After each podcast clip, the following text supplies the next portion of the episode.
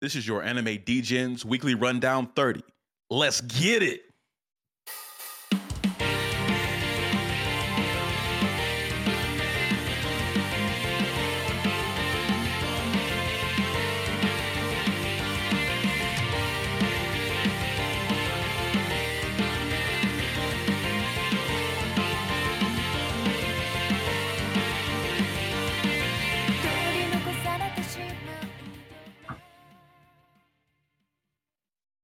Well, welcome back, everybody. Uh, it's another weekly rundown. This week, we only have three shows again. uh, we have Jujutsu Kaisen on break and One Piece on break. But luckily, Jujutsu Kaisen's coming out on the 31st of August here, so it'll be back next week on the rundown. It's just been really odd only having three shows. It's been kind of ni- it's been kind of nice. Yeah. It's been kind of nice. I feel like four is like a good sweet spot for me. I guess I By the just like way- to talk. Since this is like episode 30, y'all y'all realize we've been doing this for like seven months now. Yeah, man, it's going by quickly. We've Seven been point after five. man. What'd you say, Dan? seven point five. Yeah. Yes, sir. Seven over seven months. We we almost got a baby, bro. Pause. Speak for yourself, dude. I am Yeah. yeah, I don't know where that came from. That was that was crazy. but um guys, uh the shows in order for this week are Bleach, Thousand Year Blood War, episode 21, Zom 100, episode 6, and then we got Rurouni Kenshin episode 8. We had a couple couple decent ones in there this week, I believe. How you boys feeling about it? It was good. Good good week. Excellent. It was it was pretty week. solid. It's kind of hard to follow up last week though. Yeah, we had some gas. We had some gas last week. But you boys want to get into it? Yeah, let's do it. Let's start with my boy who's fucking back, baby. So we're gonna start with Bleach, A Thousand Year Blood War 21, The Headless Star. Kenpachi's victory is cut short by a gang of Stern Ritters who get in a surprise attack. Shortly after, my fucking boy, Ichigo Kurosaki, returns from the royal palace to defend his friends and the Seireitei. So this episode like started off with like another one of those like creepy hand visuals. Like there were like hundreds of Quincy hands and like a baby transforming into an older person. And I, I think it's I think I think like the baby was Yhwach, right? Was it? Like I couldn't tell. I was thinking maybe it was. Um, but the, the innocence in the in the young child's eyes, I just I just didn't see him in there. I, I didn't see any innocence once he became a a, a, a young boy, dude. Those eyes were like fierce. Yeah, no, they, they were they started to get piercing, but it, yeah, it definitely could have been Yhwach. Um? You saw Not- like not the energy. sure, though. you saw the energy from the Quincy's going towards them, and like when a Quincy dies, he basically sucks up all their memories and their powers. So true, true, makes, true. I'm thinking it would make a little sense. Look at you using your context clues.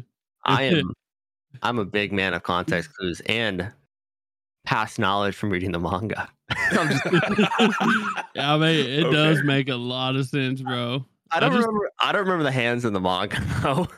uh, no, definitely not as creepy. Yeah, it always weirds me out when they do that. But yeah, But so Uh, I mean, right after Yhwach, like he kind of like thanks the people that like died, and he says, you know, he can see the world clearly again. So, also tells Ishida to you know to say goodbye to this world, and there's no turning back. So we we got we got into it pretty quickly after that creepy little scene there. yeah, man, shit's about to go down. I love it. But yeah, so Kenpachi claimed victory, and he kind of realized he was he was a little more beat up than he thought. You know, he starts coughing up blood. He's like, "Oh, I'm, I must have just banged up my internal organs. Not really much of a big deal. You know, we're still standing. Like, what the fuck, dude? By the way, I just want to let y'all know I'm so sad that I missed last week. And to make up for it today, I think I'm to change my name to Kenny. Sir, you can call me Kenny this episode. I'm not calling you kitty. I am I am one thousand percent not doing that. I will call you Minato. I mean, I'm gonna call you Otaku Hero, dude. It's done. you know, Kenny is actually up there with Minato on my scales. So just just want to let you know that. Holy shit, we're filling up the Mount Rushmore. It's Mount Rushmore for Naruto characters and fucking Kenny.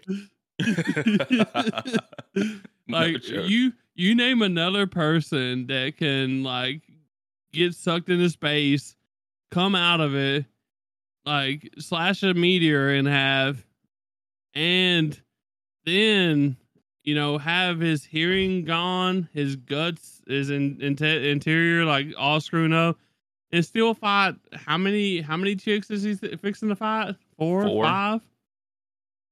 And he's just like, "Oh, no, no problem, bro. Hold on a minute.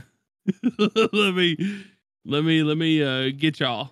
I mean, he is a real one. He is a real one. I mean, I can definitely think of one right off the top of my head because the minute he showed up to save Kenny, he put all those chicks in a body bag. with ease. He was going easy on them too. Um, True. but yeah, Kenpachi, like you said, his his hearing's all messed up, and he's looking and his uh, he's bleeding internally, which is no joke. But he's more concerned about Yachiru, and the other Soul Reapers are also saying that they can't sense her spiritual pressure, but there's absolutely no shot she is dead. I think they even showed her cloak. Hope she's not dead. Um, but she she was okay the last time we saw her, and she can handle herself pretty well. So I don't think there's going to be any issues there. But of course, Kenny is worried about her, as always. Oh, definitely, man. I mean, Yachiru is such a great character, and like when I saw her, her uh her cloak down there with like the lieutenant badge, I got a little worried. You know, I mean, that's that's like one of the the funniest girls in all of like Bleach. Right, man. It wouldn't feel right if they killed her off. That'd be that'd be kind of fucked. especially since she's like a child. Nobody likes to see a little girl die. the crazy thing is, uh, she she had somebody taking her down there. I don't remember her name. Um, it was uh the old uh uh Unohana's um Lieutenant. lieutenant. Yeah, she had her taking her to the uh, infirmary uh for her cookie bones. Remember? Yeah, I know she was looking for her. I don't know if she ever got to meet up with her though. I mean, it's kind of weird that her. But um, they carried her off, right? I, I thought couldn't- I thought she had her in her arms carrying her off because she couldn't walk because her bones was cookies. When Kenpachi showed up. No, I thought she, she, just she went was, uh, yeah, like she. Okay, so her, her bones turned back to normal when he started focusing on Kenny, Yeah. and then he was like, "Get out of here, get your arm healed up," and she jumped off the stage. And that's the last we've seen of her. Oh, I could have swore that uh old girl was like carrying her to the med station. no, I believe she had somebody else she was carrying. I thought. Okay. That could have Yeah. been where I went wrong then. I know she was I was pretty sure she was carrying someone. So that makes more sense then.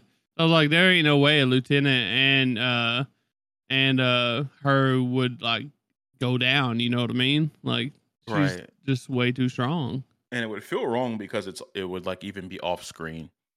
Yeah. Um, I don't think she got defeated. Maybe like captured, but they're, they're not really taking prisoners, so I don't know how that would work out. I think she's fine. Yeah, and I mean the funny thing with Yachiru is she's not the str- second strongest in that um in that division because I mean you've got three and four. I can't remember their names. You got the guy, the bald head looking one one punch man dude, and then the flamboyant guy, and they're freaking yoked. They really are. Yachiru's Yachiru's just number two because that's Kenny's girl, you know. he definitely play, plays favorites. That's uh that's Kenny's Minato, you know. Uh, you know, I'm I got a little Minato on my shoulder. I know y'all can't see him, but you know, that's kind of like, you know, aerodynamic too. I Kenny mean- and Yachiru. Me and Bass are currently looking at him, and I don't think Bass. Can you see the little Minato on I, his I shoulder? don't. I don't. I don't think. Well, I just think said he's y'all couldn't see him. Yeah. So He's Oh, I thought you were talking to listeners. I'm I'm gonna tell you that he's, Talking to us. He's- to he's everyone. not there. He's not there. You guys want to get into the boxing? Yeah, let's do it. So Kenpachi's victory is cut very short, and he gets hit by a thunderbolt of Reishi, and proceeds to get jumped by the four chicks who are watching on. and they have some crazy powers. I mean, little Toto, Chomps, her like ability was she had basically like bow wows from freaking Mario. And they were just it was stuff. disgusting, man. Like the the and uh she, you know, after they hit her hit uh Kenny with a thunderbolt Reishi, they're like, you know what? Anything goes because we're fighting Kenpachi. And I love that they had to put like so much caution behind even jumping him that they gotta like sneak him before. That's like, I mean, I feel like it's it's it's normal business, especially in this war. Everybody like announces themselves when they pull up, and they were like, "Nah, we just gonna start. We're gonna start going after him without even saying a fucking word because he's too much. He's too much." Oh, definitely, man. But these these chicks were crazy. I mean, Meninas, the power, like she could, she was just yoked. Like when she broke out her special power, she was punching with barbells. You had Giselle, who had the creepiest power ever. If her blood hit someone, they would turn him into a mindless zombie that would just attack for her. Then you had Candace Catnip. What a name! First off, oh, Candy. Yeah, and Candy was our our babe with the Thunderbolts, dude. Yeah. I, I put a lot of respect on Candace's name, uh, Giselle, old uh, zombie girl. She was misutilizing her powers when she pulled up and like made and got the blood, her blood all over the Soul Reapers, and like she didn't make them like fight for her. I felt like that was a huge missed opportunity. Oh, definitely, dude. It gave me like Code Geass flashbacks. Oh man, It you're just like, right. I know was thinking yourself. that too. Yeah, And then Tyler went Oh. on a 45 minute rant about the guns. it didn't sound right. Those slashes, man, they didn't sound we got right. to the bottom of that shit, bro. Me and Dan figured it out. You know, it did. There was something wrong with the gun sounds, was there not? There was, it was fucking magnets, dude. magnet guns. There was a Yeah. multiple day investigation uh, to our listeners about the sound of these guns in Code Geass. I was right. I there y'all was looking at me like I was crazy, but I was like, bro, was, there's something yeah. wrong with this shit. You're right. I was So- looking at you like you were crazy. so speaking of these four girls uh that just showed up out of nowhere, which one which one's y'all's favorites? Like which one do y'all like the most? Like the powers and all that good stuff. Man, I gotta I'm get- gonna have to say Candace. Like, uh, like she's like goes the hardest. Uh, s- a, s- a close second for me is uh Giselle. Okay. I'm gonna have to go Meninas, dude. I like her. I like her. Like she looks like she's in like a like a, a marching band, but she's yoked. like that is a great fit. My favorite is gonna have to be uh, Giselle as well. I just her ability is like pretty OP. Not gonna lie, it looks like she can't be killed. You know, she's got uh, re- uh, uh, regeneration uh, stuff going on and zombie stuff. So pretty good. I Yeah. like it. Definitely. But yeah, so the Stern Ritters were pretty surprised that Kenny was still moving like he was after fighting Gremmy. I mean, he was still going at him pretty hard. And he's probably in the worst shape we've seen him in Bleach. Yeah, he was still And- moving around pretty easily, and they were. I mean, th- these four Stern Ritters were barely getting out of the way of his attacks. But let me just say this right now. Let me just say this. O'Kenny still has his eye patch on, and he still hasn't shown us his bankai. And he's just find these chicks like that. Like he, he knows that he he could probably power up and just demolish them, but you know he doesn't yet. So and he didn't have to. So Yeah, he might be in a situation to where he's so beat up that he can't use his bankai. I mean, that takes a lot of mm, I don't know. a lot of don't so. strength, you know? I don't. I'm not putting my man Kenny down there that far. I mean, He's just- I he's think just he's just playing with- chilling, man. He Your just man- wants to. He wants a challenge, bro. I know you've got Kenny up on a pedestal with Minato here, but Kenny got hit with a lightning bolt and was down for the count. He could not move. He, he Remember was. down, uh, Kenny. Nah, I, th- I think he's. I think he's uh, just kind of like leading it on. I don't think he's like quite down for the count yet. Yeah, I don't think Bro so did either. get hurt though. Yeah, so like they hit him with a massive thunder, thunderbolt, and like uh, Candace like definitely did put him down. He he looked like he had been uh, lightly pan seared, is what it looked like. He looked like a trout that had roasted over a fire in a food based anime, dude. it is the same shading. Um, but yeah, then we uh I'm actually I'm gonna let Dan do this. I appreciate that. Thank you. So finally, after all the waiting, Ichigo is back, baby. And the first thing he does is he chirps Kenny. And it's just like, damn, dude, I never thought I'd be coming to help you. and Kenpachi's just like, same thing, man. I never thought you'd be here to save the day for me. I'm Kenny. yeah, I love that the like one of the first things Ichigo says once he lands is like he's like one, okay, I came in a little hot. That was obvious. And then he just starts being a smart ass right off rip. That's why I love Love Ichigo's it. character so much, dude. He's always been like that. Just a cocky, arrogant little like teenager Mhm. who's just fighting people who are thousands of years old. But yeah, so Ichigo asks Kenpachi if he can get up, and Kenpachi's like, "Hey, dude, worry about yourself right now." And Candace tries a little sneak attack, but gets packed up. All three of them try a combo, doesn't work a bit. Ichigo's not even swinging a sword; he's just punching people at this point. Like, He's And then OP, bro. That little comment by Kenpachi is what makes me think he's got some a little something something left in the tank. He like smiled and laughed and said, "You worry about yourself." I'm telling So- you, he, he- he's not even close to being done. He's just, you know, he he just needs some Gatorade, bro. That's what he needs. Some he needs- Gatorade. he needs some that that, banana and some Gatorade. He's good. he needs that magic Arctic water from Happy Gilmore, dude. It's always cold.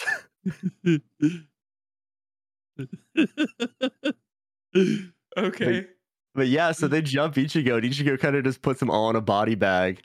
And like after that, everybody rolls up. They all sense that spiritual pressure. And like every Stern Ritter available just rolls up, dude. Nuts. Like the girls, they went full on uh they used their transformation and they tried to body him, but it didn't even work. Like there were some ridiculous moves in there. Spork and Spife. Like she was just shooting chain chomps out of her fucking wrists. Yeah, Spork was kind of like I, I love the little sequence when it like destroyed the building. It was just like a perfectly uh perfect circle cut out of the building. Pretty Perfect. cool visual right there. Perfect shot mark, dude. Mm-hmm.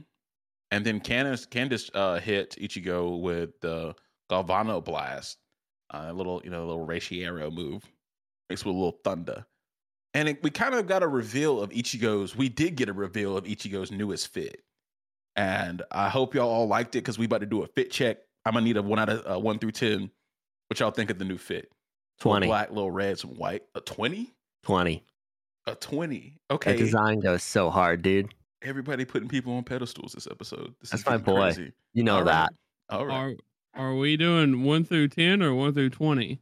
One through ten. Dan just has it at a twenty. Okay, so you know normally I would say ten, but but in pr- in uh, anticipation for the future, I'm gonna say nine because there's only a couple fits in the show that is worthy of ten plus. okay. And we're gonna see one later on. Big bet. Oh. Big bet. That's off the charts, dude. That fit is an infinity symbol. I don't know if you We- can call that a fit. Mass is Mm. over here getting ready. He's wiping his forehead and he's ready for me and Dan. We've all already seen this fit. we we know what that the fit internet. quote unquote is. Yeah. Uh, but yeah, I'm gonna give it a solid nine. He was looking pretty fresh. And um, but Yhwach kind of like notices Ichigo is back, and he tells Ishida and, and, and Jugram like it's time. Me having not read the manga, I did not know what he was talking about. So there, like a lot of this episode was, I mean, it was filled with anticipation for me, and I actually really, really enjoyed it. And then we going back to the fight. So Ichigo blocks another one of Candace's moves with like some tiny slash looking thing. It's Getsu Ga- Gaten Show. And It's a good he- sushi show. Okay, sure. Um, She and- and not the she shed. Um, it looked like he was just kind of playing with these Stern Ritters, kind of like just playing with his food. And uh, yeah, they get into to trying to jump on him again, but we know he just came back from training. Like you're not gonna do shit with this guy right now. Yeah, you Somebody give have told him. you give Ichigo three to five days of training, and he just levels up tenfold every time. Like a little bit of ass pulls here, but he's just got potential. You know, you just got to unleash that. Yes. And then shortly after, uh, Candace uses her large attack execution, and it's repelled by Ichigo again. And this time it's two little slashes. And uh, Candace gives it the old, "I- "That's not gonna hit me. I ain't even worried about that." He's like, "You need to fucking dodge, you fool." And I thought it was funny, like he's throwing an attack so powerful, he's telling his enemies to get the fuck out of the way. Never been there. it's wild. Yeah, he's on another level right now. I mean, he knows that it was going to be so hard hitting, and it, he knows that she was underestimating him or whatever his power. He's like, "This chick's gonna die right now, and I don't want to kill her like this." You know, if it was me and this whole group of people were like absolutely bodying my friends and friends of my friends, I don't think I'd give a damn about her getting hit. This is this is a literal war. Just So what a nice man. guy. What a nice guy.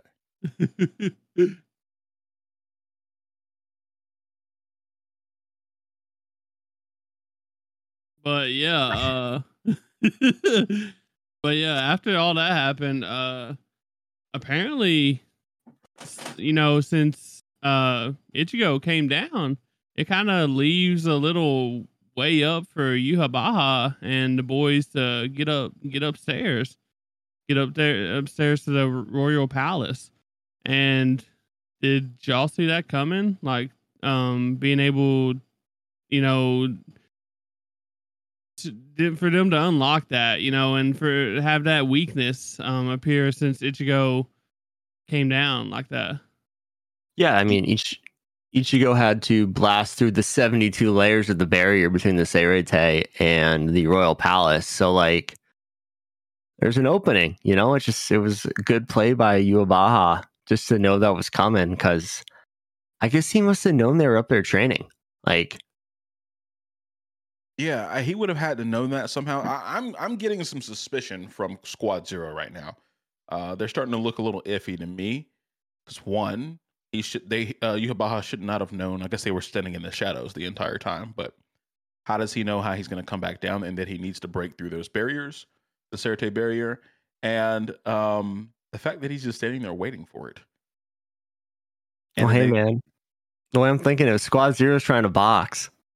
And they can't box unless the royal palace is under attack. So maybe that's maybe that's what they wanted the whole time.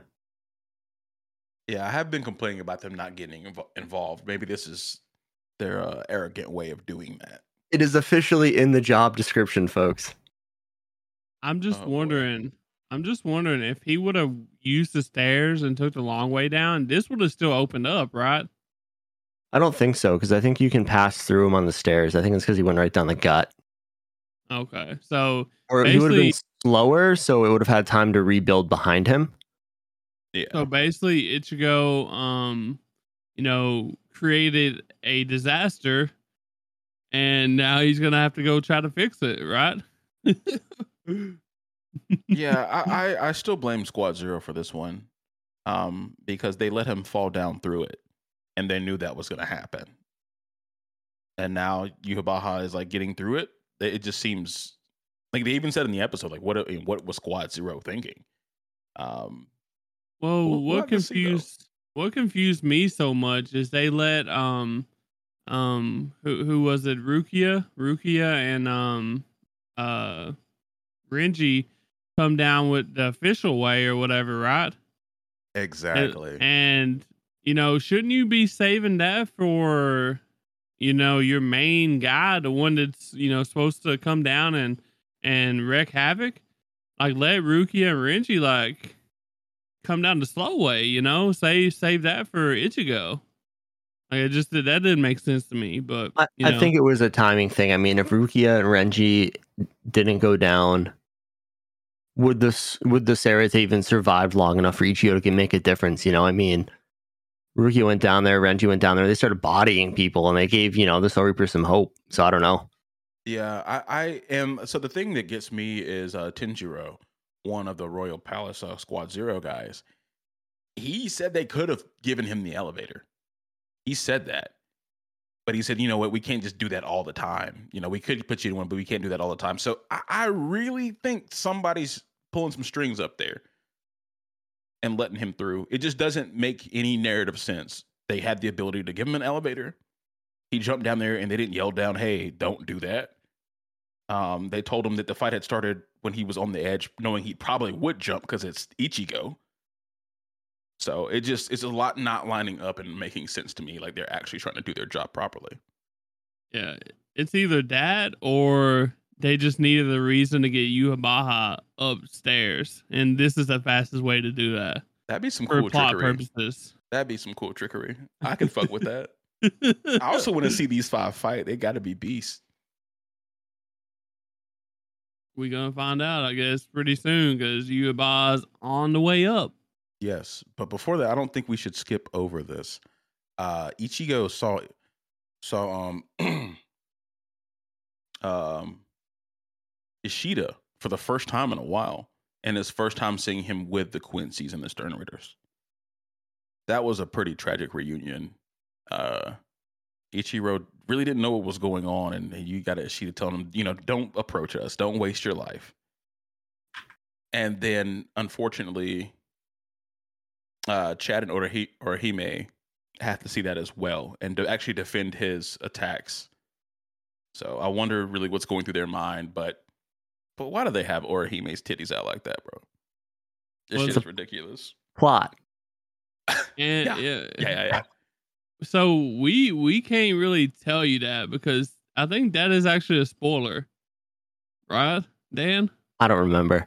I, I'm pretty sure Not it tells it tells us the reason later on. But Why her um, titties are out? well, why she's wearing that? It tells us later on, and I'm not gonna spoil it for us. So I mean, wow. Kis- was not is expecting that answer at all. Urahara is just a pervy dude, man. He gave her that outfit. He knew what he was doing. yeah, yeah. Good old Mister Hat and Clogs. Everybody else dressed very respect respectively, and just yeah, titties. this this is this is the number ten. This is this is ten plus, bro. We we rating this. I Ichigo's fits better than hers, Rating dude. this. I don't know, man. Can't you could have fooled me. I'm I'm just gonna be politely and just mention that she is uh she is 17. So Yeah, Oh. that's why. That's what I'm saying, bro. We Like, it shouldn't be out like that. This, But- this is ridiculous. hey, you know what? In Japan, the those ages are a little different than they are in the U.S. So we'll give them we'll give them the we'll give the cultural differences right here. Y'all can't see me, but my hands are up. I'm defending Kubo here, not us. Fair. Damn, Kubo, Somebody had to man. draw it. fair, fair, fair. Yeah, man, that had to be brutal to see that. I mean, Ichigo was stunned. Like, I can't imagine getting like shot at by like your friend and your ally for so long. You know? Yeah, I mean, he's asking him what's going on. He's telling him, "I'm, I'm gonna kill you if you don't back up." And then he kind of just turns away and starts walking away. And you, Baha is like, "You, you done with your goodbyes? This is an, and this is an eternal parting." And he's gone. Sad stuff. See ya. Can you imagine how Ichigo probably feels seeing one of his, you know, I guess buddies or whatever, uh, working for the bad guy, and then, you know, shooting shooting stuff at him or whatever, then walking away, and then right after that, uh, Orihime turns around and you just see what you see. Like, I mean, can you can you imagine what Ichigo's going through over here? It must be rough for a boy. I ain't gonna lie. I'm mad, but I'm horny, and I don't know how to feel about it. but I can't stay because I gotta go. What a whirlwind of emotions. Oh, well, on that note, you guys want to move on to Zom 100? Yeah, I'm good for it, man. So we got Zom 100 episode 6, RV of the Dead. After a quick little hiatus, um, Zom 100 is back in action. And during this episode, our cast tries to escape Tokyo uh, due to some failing infrastructure in the city, but are confronted by, I'd say, a, a demon. This man is a demon from the past. So, episode starts off with some watch shopping, quote unquote. And uh they're just looking for some very nice watches. We you know, we're talking about multi-million uh, yen watches. They got a little Rolex in the case. They don't care. Nobody did a guard it. I would have kept the Rolex, by the way. That thing was nice. that's, Um, a, that's a seventy thousand dollar watch, boys. Yes, yes. That's not the tiny presidential. It's that 41 millimeter. Um, but getting back to the, the show, um, number 15, get a solid gold watch was knocked off the list. And that's just something you keep in your pocket. You know, that that's gold's always going to be worth something no matter what happens. I feel like. And even if it isn't worth it, you look fly. Right? I don't know if I keep it on my wrist now. I don't know if I keep it on my wrist. You know, It's the probably apocalypse. Somebody might might have just been- chop your thing off, man. I was just, that might have been a good way for him to get out of what's coming on down the line. You know, Right. Yeah, if he would have had that in his Yeah. back pocket and be like, Hey, "Yo, man. take this. Don't even worry about it." Yeah. big brand. Yes. Um, but do any of you guys have like a dream watch or a watch you're looking to buy next? I am not a watch collector, but I, I keep my eye on the market. Oh, not okay. a not a big watch guy. Um, if I had to, it'd be a gold day day with a green face. I Holy want the shit! I, I want the Masters watch, dude. he, he wants the day date. Okay. I want the. Masters watch. It is never gonna happen. And like, just I'm good with a smartwatch. Just give me what I need. You know, it's got everything I need on it. But Yeah, yeah. You can get some day dates for not crazy, but yeah, I gotta win the Masters for the one I want, dude. Ah, yeah. That, I guess that's fair. What about you, Tyler? No, I, I don't. I don't a do watch guy. watches, bro. He wants a. Um, It's actually a, a Naruto watch. and has Minato's face on it, and the fingers are actually kunai. And the hour be one, super happy if we and the got him. hour one is just Minato's fancy lightning kunai thing. Ain't Look, I mean, I would probably wear that occasionally. Yeah, He if I could remember to put He doesn't want a condo on his wrist. He wants the Hokage on his wrist, boys. and Can by get- occasionally, he means every day when he wakes up. Wait, can I get one that's got like a hologram that pops up of Minato and it Yeah, just like he- talks he to wants me? You, you can get whatever you like. You know what? I take it back. I want Ben 10's watch. Oh my god. Okay, guys. I want to transform into aliens, dude. no one said Seiko. Not even. I didn't even get a Timex out of you boys. I got a Master's watch in fucking Minato. God damn it. and the watch from Ben 10. Uh, uh, yeah, and the watch from Ben 10. Now, how could I forget? I mean, I don't know of any other watches. Um, You're yeah, if anybody wants to give me a solid gold seventy thousand dollar watch, I'll take that too. Uh, I ain't picky. We just got to blow up, bro. We just got to blow up. Send me gifts, bro. but uh, getting getting back to the the uh, anime at hand here, so Akira and and and Kinsho are actually telling us that you know they're out of water and the water pumps in the city have quit working, so there's nothing getting to that tower they have on the roof, that water uh, that water tower they have, and then the city is no longer no longer has power. The power goes out during the night, and man, they get an amazing view of the stars. I thought that was a really cool moment, even though it kind of means you got to get the fuck out at the same time. Yeah, I really liked how they used that to transition to their next big scheme. You know, with uh like Tendo had memories of his childhood and seeing a similar, you know, night sky because he grew up out in the country.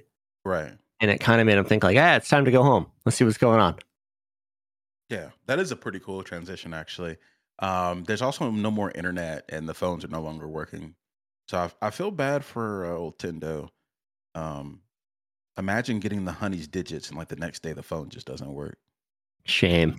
You know, you you worked up the courage, you know, raised her up, and then bang, gone. Uh, but yeah, they're out to go to the farm, and they, they well, they're out leaving the city. And they're like, you know, what should we do? Where should we go? And they're like, you know, should we farm? Should we hunt? How are we going to sustain ourselves? But they have to leave because there's more and more zombies in Tokyo, and they're preparing to leave, and they're getting their bags together. Um, Akira kind of goes by his old apartment and says goodbye to old college life and his work life because he knows he's leaving Tokyo for good.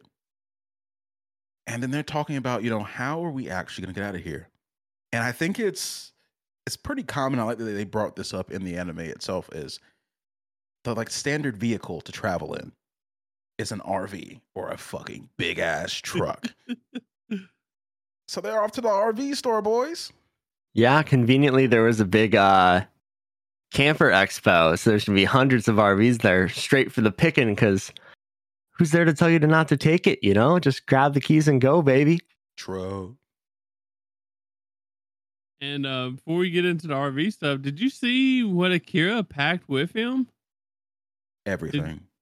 No. No, he had like a water gun Yeah, and water gun. He packed a water gun with him, bro. the aqua Gotta blicky. The aqua blicky, dude. What's he gonna do with that? Like, is he gonna like shoot shoot uh um Sh- Sh- Shizuka I mean, with it? not from experience, but you can make a pretty dope flamethrower with a water gun. I'm pretty sure Akira's not gonna do that though. You know, maybe he's going to a wedding. Um, I, I used to take wa- uh, water gun in my uh, breast pocket uh, to like every wedding I went to until here recently, the last couple of years. Yeah, I used to keep the blicky on me. You know what I'm saying? The blicky was full of tequila. How do you know? No. I would like show somebody. It was just like a fun little party trick. I would like, yo, like, let me show you something. And I'd pull it out. And then I'd squirt their mouth with uh, vodka. People love that shit, dude. You gotta have some fun here at a wedding. I, I'd love that. I've never heard of that, but I would love that. yeah, it's just It would some make my classic. day. Yeah, so they pull up to the RV store, and who do they? Um, who can you imagine they run into? I mean, shocker. They find Shizuka. She's got the same mo. She's looking to get out of the city because she can't. And I guess they were onto something when they thought that the RV was the mode of transportation for the zombie world because the biggest like party pooper, big planner in the entire anime had the same idea. So they were onto something here, guys. yeah. Yep. And uh it was funny, like they were, you know, Akira's like, yo, are we good? Are we a team? You know, we're all here together. Are we a team? and Shizuka is just not having it, man. She's she's like, I don't have enough lives to be your teammate to hang out with you. Which I thought was an incredible line by her. Yeah, that's like the first funny thing I've actually heard her say. Um, but she kind of gives in after a while because I think it's kind of hard to take care of an RV by yourself. Well, it's pretty hard to drive an RV when you don't have your license and don't know how to drive a moving vehicle. Oh, that was hilarious. Uh, Kensho brought up that you know, do you have a license? She's like, In- uh, no. Kensho is a great wingman, y'all. Like Akira would have failed right now if it wasn't for Kensho. Kensho like set him up for success by making her understand that she needed uh Akira. So True, true, very true. That was a good point. She's never operated a motor vehicle, um, and I feel like places like um, I'm, I've never been there, but Tokyo, it's like maybe you don't even. A lot of people don't even need a vehicle. Might be like New York City. Yeah, it's Um, definitely like that. I mean, you see, like most people just ride bikes or take public transportation. You know, Right. Yeah. And it's definitely very robust in those like mega cities we have on this planet. So that makes sense. She has no idea what she's doing out there, even though there's really no other cars. We come to find out. But good job, Kensho. Good job. definitely. So they're at the RV show and they're poking around, and there's a bunch of cool ass RVs there. I'm a big camper guy, so I love this. And Shizuka is just over there thinking like the most practical vehicle there is, you know. Four wheel drive, mid size, imported for durability because I guess the Japanese make the most reliable cars in the world, but that's not what she's looking for. She's looking for something like a Hummer, big, strong. But then she wants she says she wants a hybrid for fuel efficiency. Like some of these things don't add up. I mean, you can't have a four x four hybrid. They don't even really make them unless you buy a fully electric car, which sounds like a terrible idea for the world they're living in right now. Isn't, So, isn't like- the highest package of the next uh, Ford fucking Ranger going to be four wheel drive and a hybrid? No, it's gonna be a hybrid. They're gonna have an electric one coming down the line, I thought it was, they have a hybrid coming out this year or next year. They do. But uh, two years from now. But it's not like a standard four-wheel four drive. four. It's gonna be uh, two wheel drive, rear wheel, and then two electric motors in the front. Okay. Okay. wait. What if we get her a Tesla? Wh- What's she Uh, gonna charge it at? Uh, There's no electricity. solar powers, bro. There's just what do you mean? There's, There's no. probably solar panels somewhere. yeah, you there's don't just you don't just stop. plug a car into a solar panel, Tyler. what are you talking about? There was infrastructure involved in this. Have you never seen like the 80 superchargers on the side of the highway? Holy Bro. shit! Oh my god. we can make this work. It is I- an They- anime. It is they anime. They've They they've did kill- tried. they did kill a shark with a pair of D batteries. Yeah, Risk Girl can figure this shit out, bro. She ain't dumb. She, she hit an dumb. ear. She ain't dumb. She ain't dumb. Well, I mean, like I said, you you give her some solar panels, some some wires, and a Tesla. That and Tesla is we- going to take 400 days to charge on the Yo, trickle you get we off can solar put panels. solar panels on top of the Tesla. They've tried this. It doesn't work. We are gonna gonna make it work. This is the apocalypse. We- we can do what we want. Apocalypse. As somebody who has a camper with a solar panel on it, I'm telling you, that thing does not spit out nearly enough energy to run a car. It barely runs a cooler and charging your cell phones if it's cloudy. Mm. Yeah, but I did like how she was going about it. Like she didn't want something supersized, like where she couldn't get around cars on the road that were stuck. Um, I mean, four wheel drive that's a, that's automatic, right? Like, you got to have that in the apocalypse. But the hybrid part I thought was cool. One because I have a hybrid, um, and I get like forty one miles to the gallon. I was like, yeah, she knows what she's doing. Well, Look at there. unfortunately, none of it mattered because the zombies came and they just jumped in the nearest one to them and took off. so they got your standard looking like travel camper RV. Fits four people. It's going to be a good ride for them. Yeah, and we actually got another thing off the bucket list knocked off. Number 17, riding an RV crossed off. What the fuck was that doing on the bucket list, dog? Dude, Who cares? Tendo's been all about the RVs the entire time. He's been talking about it like since the beginning. Uh yeah, he has been here and I there. mean, here and there. you I mean, I- uh, I was gonna say I don't think like I don't think it's ride an RV. I think it's like go traveling in an RV. You know, I think that's what's going through his head. Some Okay. adventure, not Some just like adventure. driving an RV through Tokyo and be like done. That's Yeah. true. I mean, the thing did- is, is we we talked about you know like um how you know in Japan the big cities or whatever like there's not it, like it's it's not very useful to drive. You know, it you can actually get to places faster if you you know ride bikes or walk or whatever because of the traffic and all the people, pedestrians and stuff like that. So it's not really any places unless you travel for a little bit to actually like get you know camp or whatever you know go see sightseeing in the countryside or whatever it's not the same country as we got over here you know Yeah, and even then, their bullet train system is so damn efficient that there's no Yeah. point in driving. You just take a camp, you just take a train wherever you want to go. yeah so sweet. I want some bullet trains in the US. Bad. so with with all that being said you know not a lot of people probably get in an rv it's probably like a like a kind of a dream for some people to get an rv and you know camp i guess go oh, Yeah. somewhere far away Did and you say you didn't want a bullet train? no, I said, give me a bullet train. Oh, okay. We could like meet up in DC and fucking play golf. Yeah, yeah, I was gonna say I would, I would be down to see in about three hours, dude. To be faster than a plane. It's like 500 miles per hour. Yeah. And I could drink wine on it. True. Amtrak hit, hit me up. Um, but um, yeah, they, I mean, Akira actually starts to try to put some put some riz on our girl here. Uh, he's talking about how the roads are so uh, creepy and like you know them being empty. Usually, when like the weekends, the roads going in and out of Tokyo are slam full of cars. And Shizuka actually replies that like really no one had the opportunity to run. And I learned I, I learned that during this episode, and she actually said that the virus spread faster than any other in history. So she's been doing her homework and you know, you know, you know compiling different uh, events and, a- and a timeline. And I didn't know. Yeah, we we you know, uh, Akira woke up, and the zombies were everywhere, but I didn't realize it spread just that fast, where like everybody was sick all at once. So her actually saying that kind of opened my eyes to it. Yeah, I mean, he was pretty much watching the news about like freak bites, like the right before he went to bed.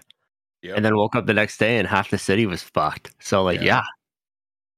I mean, this is like if if how fast COVID spread at the beginning had a zombie trait to it, you know, everybody would have been sick for sure. dead. we don't be zombies.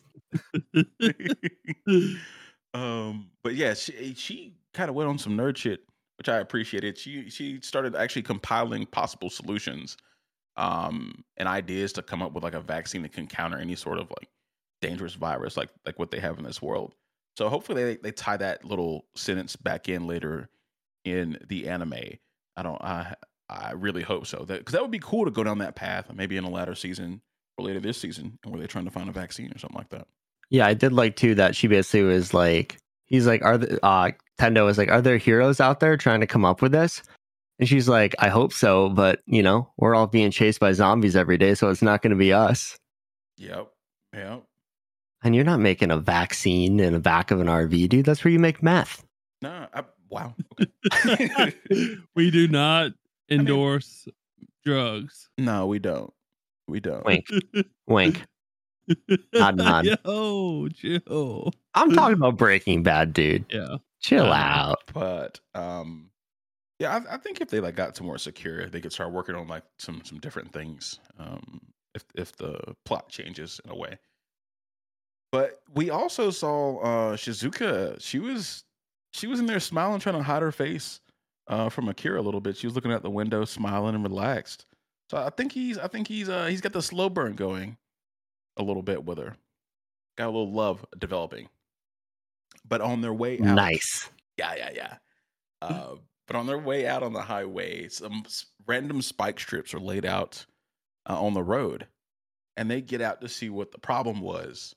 And as soon as it hits Shizuka that it's a trap, three big buses pull out in front of them, and there's a baseball team on them. And I was very confused. And then I we see somebody, Chief Kosugi,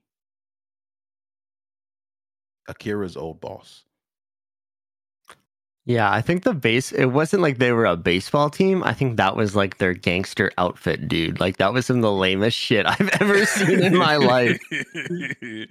yeah, I I thought it was a baseball team at first, and I was like, wait, this is yeah. I was like, yeah, this is a freaking gang. What, what are they doing? He's up there with a metal baseball bat, dude. I was like, You're a fucking clown, dude. Get out of here. I mean, you don't want you back baseball in the pants story. they make your legs look nice though. You know what I'm saying? Not when you're that big, dude. I mean, there's some really awful pictures of Chris Christie when he was pitching during like the the uh, fire department versus police New York uh, City game. Let me tell you, you don't want to look Oh, at these ones. Yeah, I will not be looking for that. if you know, you know. The man Fupa was strong, Whoa, whoa. not flattering. No, no. Uh, but as soon as he sees uh, the old boss there, the old chief, Akira reverts and starts having a panic attack. And it was painful to see our man's like this. Um, and then Kosugi actually got me for a second. He was like, you know what? I would never let my old employee down and leave him out, as- you know, astray. And did, did he have you guys there for a second? And he was actually going to be a decent person. He had me for maybe three seconds. I was like, you know what? I, this guy is a nice guy. No. He's a nice guy. Fuck that anybody guy. Anybody who puts spike traps down on a road that is clear and then surrounds them with buses, you know, and stands on top of them. Like that's Negan boy. That's Negan bullshit. You know what I mean? If y'all watched The Walking Okay. Dead, Okay. that's some Negan bullshit. Hey man, you could have just put those spike strips in front of the off ramp to your little truck stop. You don't have to put them in the middle of the highway, dude. They're not for defense. Man, it was uh it was nuts. Maybe I mean I was thinking maybe it was just all a misunderstanding for a second. And I was like, wait a second, this is his old boss. This guy's a piece of shit. Um but yeah, he offers to fix their truck and and save uh, Kincho if Akira just works for him for two days. And there's zombies coming, and Akira really can't say no because they they're gonna die out there if he does. Um, Shizuka obviously doesn't look too happy about the whole situation. She's uh, smacking her lips about the the whole thing, and Akira he finally gives up and says, "Yeah, don't really have much choice. He has resources, and we need them, and we need to get inside of his fence." And so we pull up to the uh, the compound, and you see the workers, man. you guys notice how exhausted they looked? Oh, they It look was- horrendous. yeah. And uh just like uh Shiz- Shizuka, I uh I think they're gonna be there more than two days. I don't think they're getting out of there in two days, guys. And uh, I don't know if we mentioned or not, but um, Kincho is currently hurt because our boy was riding a mo- motorcycle when he hit the spike trips, spike strips. So True. the muscle, you know, is down right now. And that probably is going to play a lot into how long they actually do stay. Yeah, I mean, with how fast the pacing on the show has been, though, I don't think it's going to sit there for too long. I feel like they're going to have some really crazy way they get out of there, which I'm Yeah. excited to see. Yeah, I, I hope they free the rest of the people because I think he's got some some uh some slaves in there, some indentured servants. Um You- they've been on um, the wrong side of sharecropping. You know what I think? I think that we're gonna see a new member join before we leave this compound. Oh. I don't know if it'll be at this compound, but there's been one in the opening we haven't seen yet, so we got one coming for sure. Okay. Yeah, I- I think that would make Samurai sense. A new character show up and um help them get out of this mess. That's See, what this I think. this is going to be a hot take, but that stuff like that is why I try to avoid watching the openers because they do too much. You know, there's a new character coming. I wouldn't have known that. You know, it's a character. I, I get a We fe- I get a about it. feeling for the the the intro, and then I'm like, okay, I got to stop watching because they're going to spoil something for me. Oh, I noticed like the first time we watched it. Oh, okay. No, I did. I did not. I did Some not. Ghost of Tsushima looking chick, dude. I just put my head down and just bob my head. That's all I do. I'm Yeah, I mean, I- the, the I don't really know how many more we got uh gonna join the gang based on the intro, but I did we did see uh Kincho, you know, I think we knew about Kincho before we actually seen Kincho, you know, because of the cover and the intro and everything else, or at least I did. I don't know if you did or not, Bass, but Uh, I knew about Kensho and I knew about um, Shizuki. yeah. Um, she was one of the main people on, on the on the cover art. So I mean, how could I miss her? Gotcha. Yeah, so uh, Akira is just loading boxes, doing his job, and he notices a few crates of beer. And being the good guy he is, he starts singing his little beer song, and he starts up a generator to get a fridge going so he can get the beers cold for everyone. And uh, Kosugi walks in and kind of confronts him, and really goes into him like, you know, you're my property, just like the zombies. You're mindless. You're worthless. All this other stuff, and like that was pretty fucked up. Yeah, I, I really, really didn't like that.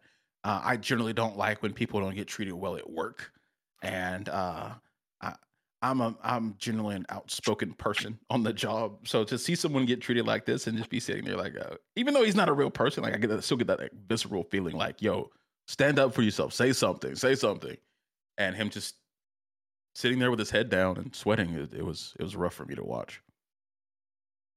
I'm surprised that he even actually was capable of getting the beer and um and trying to do something for all the people knowing that his old boss or his old lead or whatever was um over him right now or he was Mhm. at his compound that surprised me a lot because that shows how much he's actually grown even though he crumples in his face you know but he's grown a lot to be able to actually think for himself while he's in a compound run by that person, you know.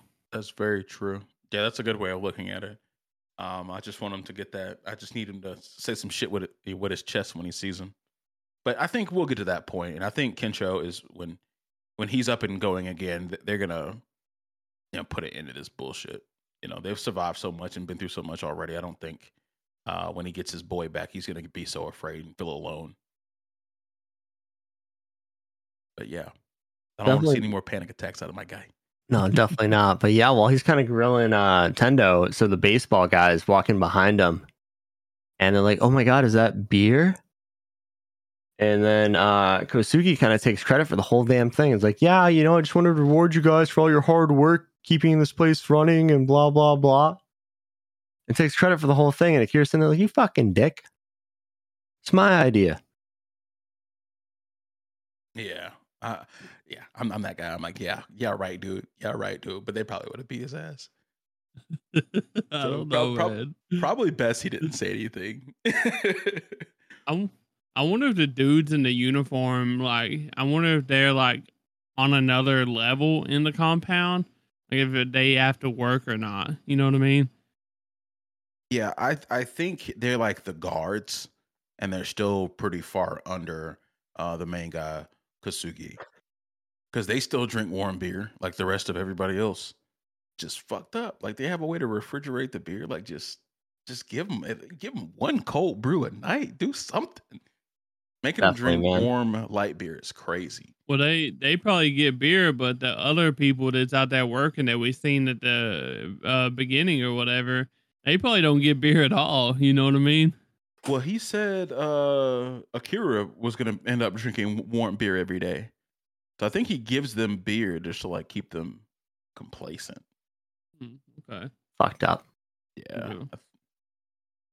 I mean, the dude is a master of manipulation. He he he he kept a whole company running under those conditions for a long time. So, but yeah, I can't wait to see what happens in this situation. This is probably like the hairiest situation we we've seen them in so far with this show. Yeah, and it's, the zombies. This is different. It just hits different. I feel like. I mean, that he was using them. Oh, bro, yeah, we should Yeah. not skip over that. That was weird as hell. oh, Yeah, I think that was time.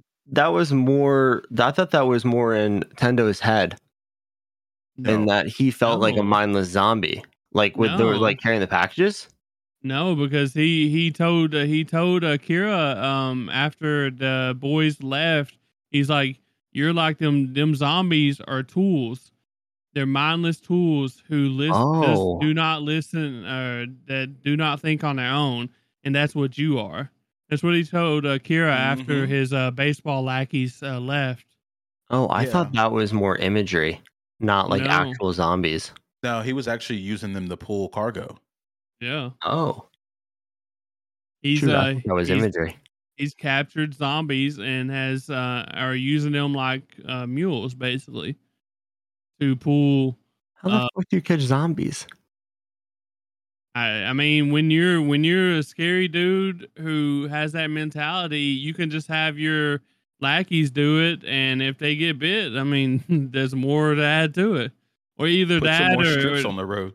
Or what if he's actually turning uh, people that doesn't want to work into zombies and uh, they're already on chains you know what i mean Whoa, whoa, that would Like- be nuts. we're getting into some serious shit here, but like that it's it's a possibility with him because he's a piece of shit. So That's like the most practical way to do it, yeah, and that turn them into zombies once they're It's like- already uncontrollable. So right? And like being like, okay, yeah, let's go ahead and chain them up. Like you don't want to work, but I'm gonna make you work one way or the other. yeah, Dang. Hopefully it doesn't get that dark. Um, but that would be nuts if it did. I guess I guess I, I have a feeling that we'll probably stay here for at least another episode. So I think so. uh, we'll see though. Um, what happens? Cool. Well, you boys ready for some Rurouni Kenshin? Let's do it. Uh, we got Rurouni Kenshin episode eight called "Beauty on the Run," and on this one, while doing some innocent gambling, a shady woman named Megumi runs into the parlor while running from a couple men. After learning a little about her problems, Kenshin and Sana Sanosuke decide to protect her. However, she's clearly hiding something and has some devious characters after her. What have they actually gotten themselves into, y'all? A mess. An Straight actual up. mess over a liar. Yeah, yeah. The uh they've added some stakes here. I mean, we get introduced to her a little later. We'll talk about it later. But there's some uh, there's some illicit substances that have entered the chat, and well, uh nobody wants to deal with that, man. No. Yeah, we was talking about drugs earlier. Well, here we are. We're talking about drugs again. This that's basically the main the main subject of this uh episode, I think, is drugs. Drugs and lies. Yep. Which you, I mean, you if you have one, you had the other. You know, probably more likely. So Probably. Probably. Yeah, the episode picks up with right where we left off last episode. Uh, it starts with Kenshin and Kaoru returning to the dojo, and we kind of got a little flashback of last episode. And you know, Kenshin stating that you know he until he dies, he's a Rurouni that doesn't kill, and he's going to stick to that. Um, but after that, you know, we find out that, like Tyler said, Sanosuke and Kenshin go to do a little gambling, and we're going to put those quick sword skills and eyesight and cognition to the test. yeah, it's it's kind of nuts, man. Um, yeah, Sano brought Kenshin to like a gambling house. Um, I think it was like a some kind of shop that It was a they- restaurant. Oh yeah, it was a restaurant that they turned into a little gambling hall. Um, which is gambling's illegal at this this this time in, in Japan in the Meiji era. And yeah, Sano was like, yeah, you, I I know I said that there was some trouble going on, but the the, the trouble is that my pockets aren't full. See, Kenshin, I just need you to look at these dice as they're, as they're throwing them down and tell me what what uh what they say. And they're winning money hand over fist. And Kenshin's feeling real bad about it, but Sano's making him feel bad. He's like, you know what, carrying a sword is also illegal. So Oro. yeah, big Oro. But yeah, so while they're gambling, we get introduced to Megumi, who is being chased by two thugs through alleyways. And she finds the restaurant and bursts through the door and sees Kenshin with a sword around his waist. He's like, Oh my God, can you protect me? I'm being chased by two evil men. So Sanosuke and Kenshin box these dudes the fuck up. And a third one comes like out of the shadows, gets absolutely bodied, and basically is like, Do you know who we are? Do you know who we are? And turns out they work for Takeda Kanryu, who is a very prominent, shady businessman. Mm. And, you know, it just kind of sets the tone for what we're going to be watching in this next little arc of Rurouni Kenshin. So we're getting into that, which is really exciting. Yes, uh, I, I want to back up for a second because there is a pretty big plot point. I don't think we can really gloss over. So while they're sitting there gambling, uh, Sano asks where his buddy Yoita is, a candy seller, saying he's a degenerate gambler and he's always here. So where is he? Um, and the other gambling buddies tell him that you know he died from an opium overdose earlier that month. Month, and Kenshin kind of senses something's off because opium at this time is a very very expensive drug and the fact that a candy seller could buy enough for him to kill himself uh, with it doesn't seem correct um and then from there we kind of get into what dan said and then we learn about uh, takada being uh, our, our new villain or what looks like our new villain here Yeah. And he's actually uh, just a you know a guy that suddenly got wealthy. I wonder how that happened. And he lives lives on the edge of uh, Tokyo, and uh, you know no one knows too much about him other than he has a, a gang of ruthless thugs that he's made an army out of, and that the police, even like the swordsman police or other, uh, the yakuza won't even mess with him. They won't even fight back against him. They they just kind of let him do his thing. Dude, So, you, you know Obviously, what's crazy? What's up? Why does every rich dickhead in this show have his own private army? Because it's the Meiji era, baby. That's how they're getting down out there. You got all It's these not, ex warriors, like you know, they got to do something. They have zero workers, just one guy who runs a business and an army. hey, man, he getting paid somehow. I mean, when you're running an opioid uh, um, farm or whatever the hell they're doing over there, you have to have an army, bro. True. You know. Yeah, I so wonder if Big Pharma has an army. Mm. the Pfizer gang. Pfizer squad. Damn. what were you Yeah. saying, Dan? I was just saying, like Tyler mentioned, so they're confronting Megumi about who she is and why she's tied up and all this. And uh, these little packets fall out of her sleeve. And Sanosuke picks one up and realizes that it is opium. And now he's pissed off because his friend just overdosed on the stuff and she's potentially a drug mule or a distributor or somebody getting it out there on the streets.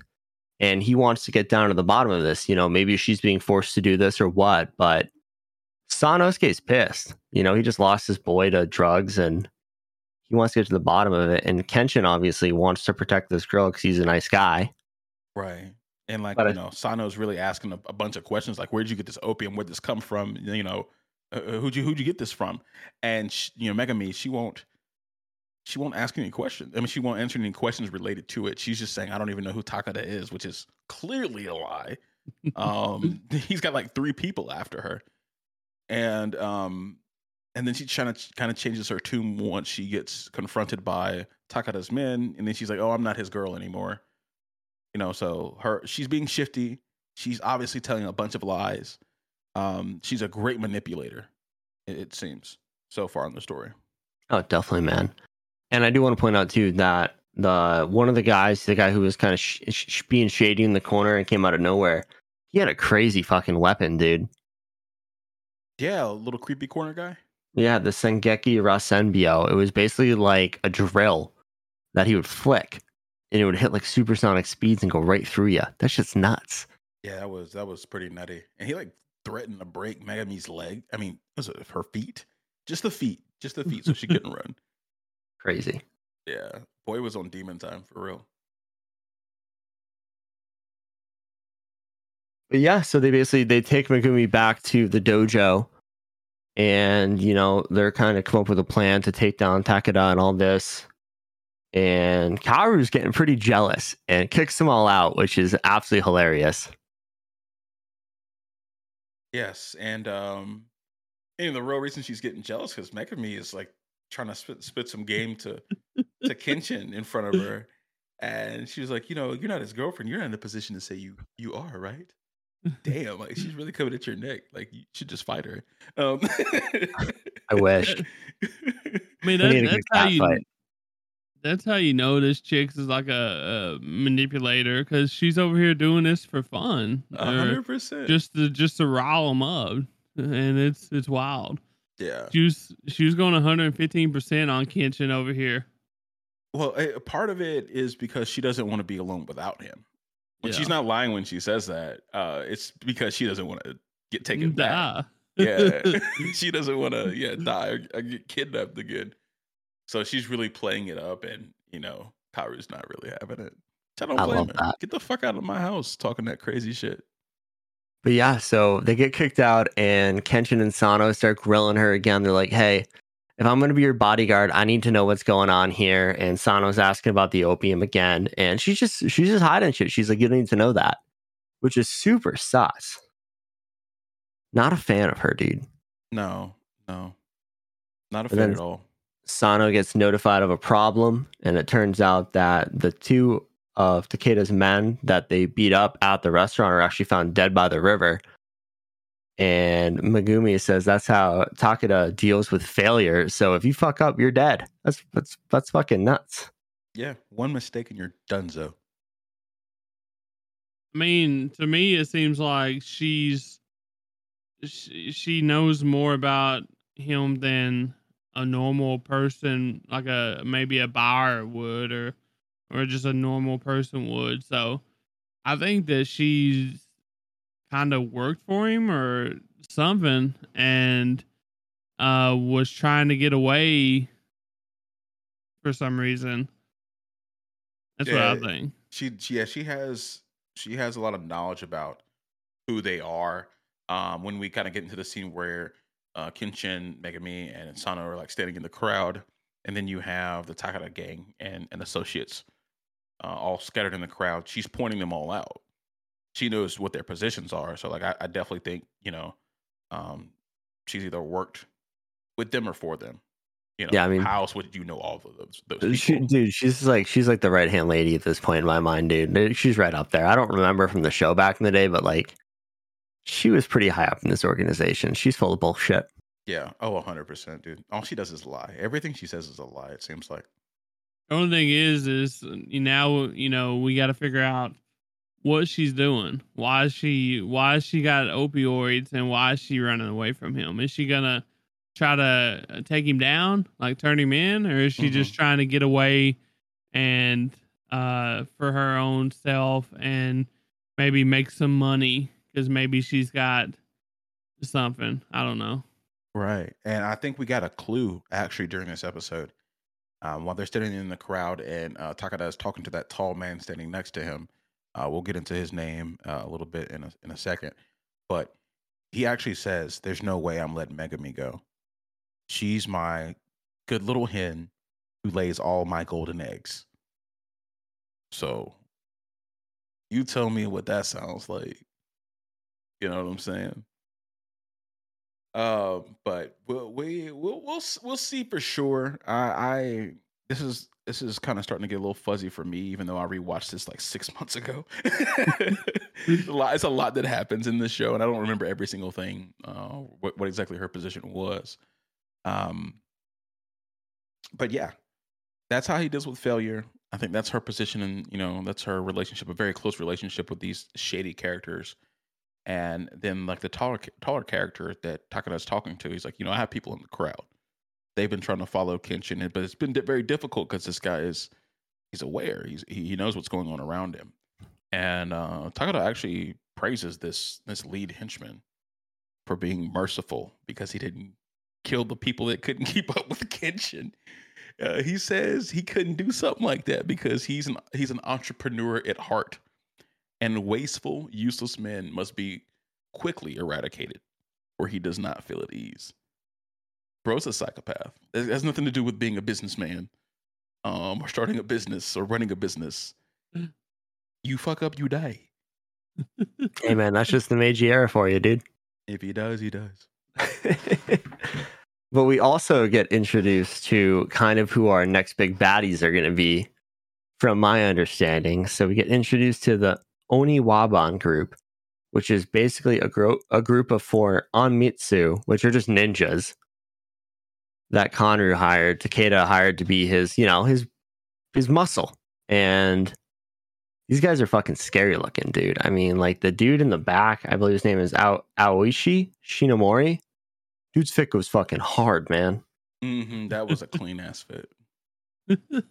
And you can just tell he's a scary motherfucker. Yeah, anybody just stands there with a stone in- expression is like, okay, well, Yeah. here we go. So Aoshi became the leader of this group at the age of 15, right before the Meiji Revolution. Like, dude's dude's in his bag. Like, he is going to be a very challenging opponent for Kenshin. So I'm really excited to see where that goes. Yes. It's known as a yeah, a genius shinobi at the age of 15 back in the the Edo period. So I mean, it, this is a um a young a man that's about their age or a little bit older than than Kenshin. So he's very experienced. He knows what he's doing. Oh, definitely.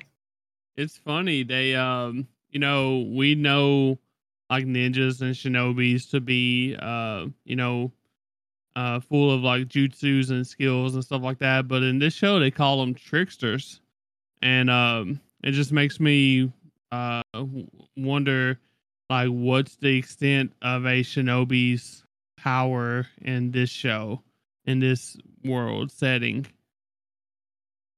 I think it's more historically tied um, because the original people that were ninjas, where we get the term ninja shinobi, they were actually a a band of mountain people that were fighting against the shogun at some point. Um, and what they would do, they would come down from the hills when they would try to send raiding parties up and lay traps and be tricksters because that was their Yeah. home and they knew the mountains better than they did. So they, they literally, I think, are referring to them when they say trickster because they were trickster warriors.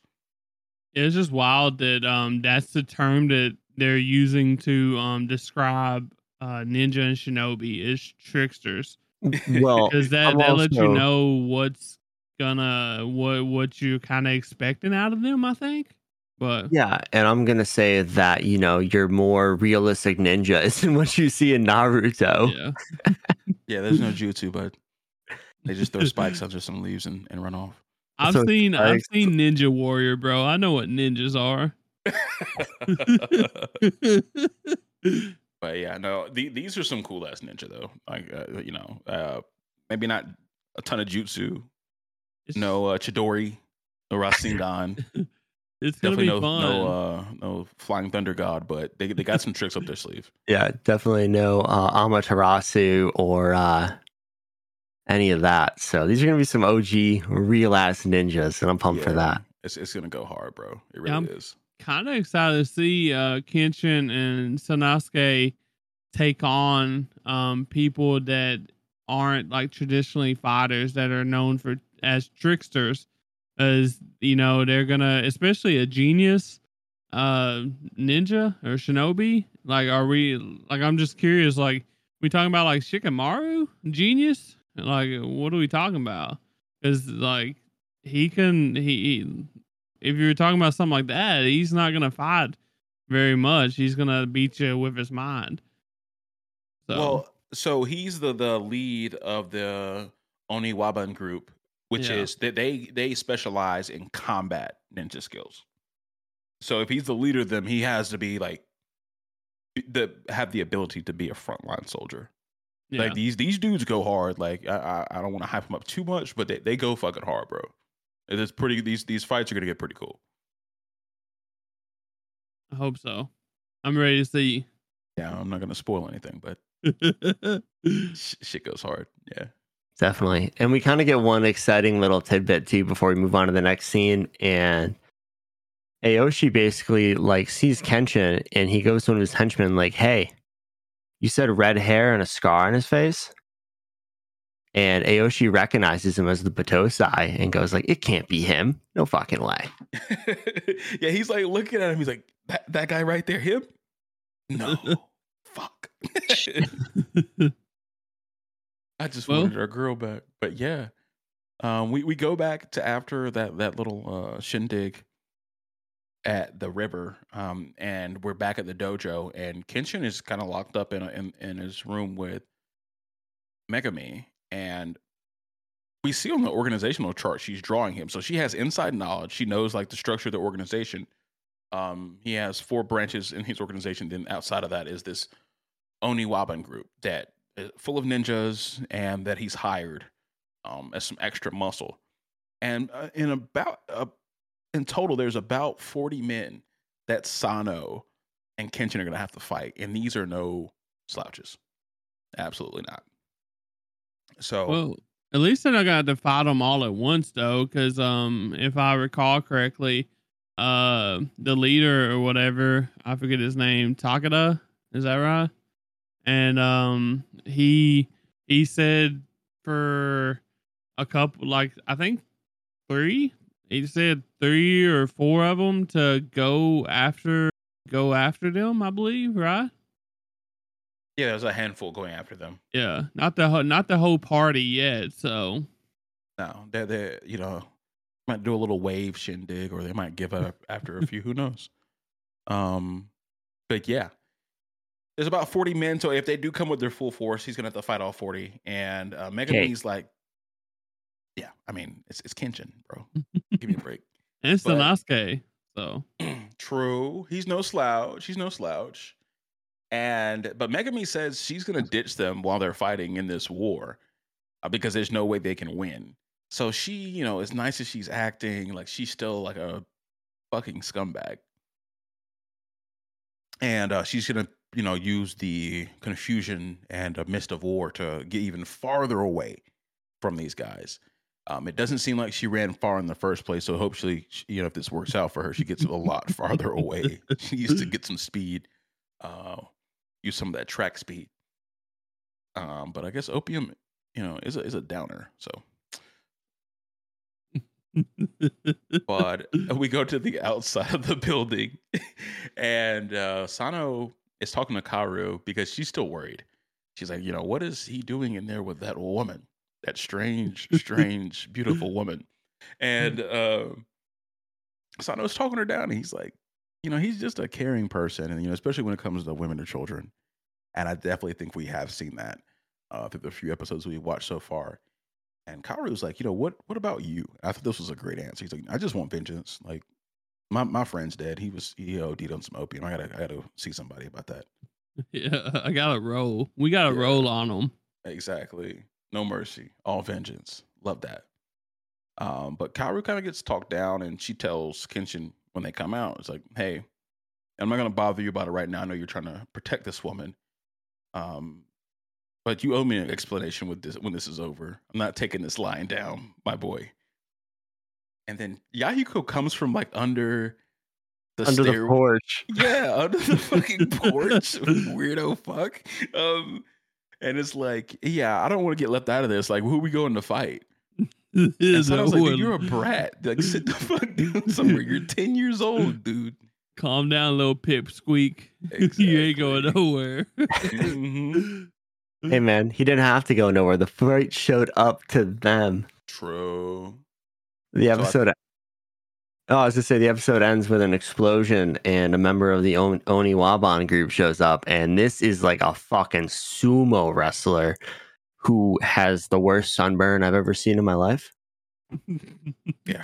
He was looking a little fucking red. He was fucking red. Man likes, Yeah. uh, you know, he he burns and then he tans. So I guess this is in like early summer, late spring right now. But yeah, that's our first look at one of our ninja. Uh, Tyler, I hope you enjoy the next few episodes. I think they're fucking lit. I hope the audience is also excited about it because this is this is one of my faves. Yeah, I'm always I'm always ready to see Kenshin. Uh, I'm hoping I'm hoping Maroni Kenshin as a show. I'm hoping that the battles like progress to be even harder and harder. And if they do, then I think you know people that haven't seen Maroni Kenshin like me all the way through or whatever, or even people that hasn't seen it in a while, like I th- I feel like the battles so far has been pretty good, especially our last one with uh old scary looking dude. I forgot his name already. Jin, Uh who Jin? And yeah, Yeah.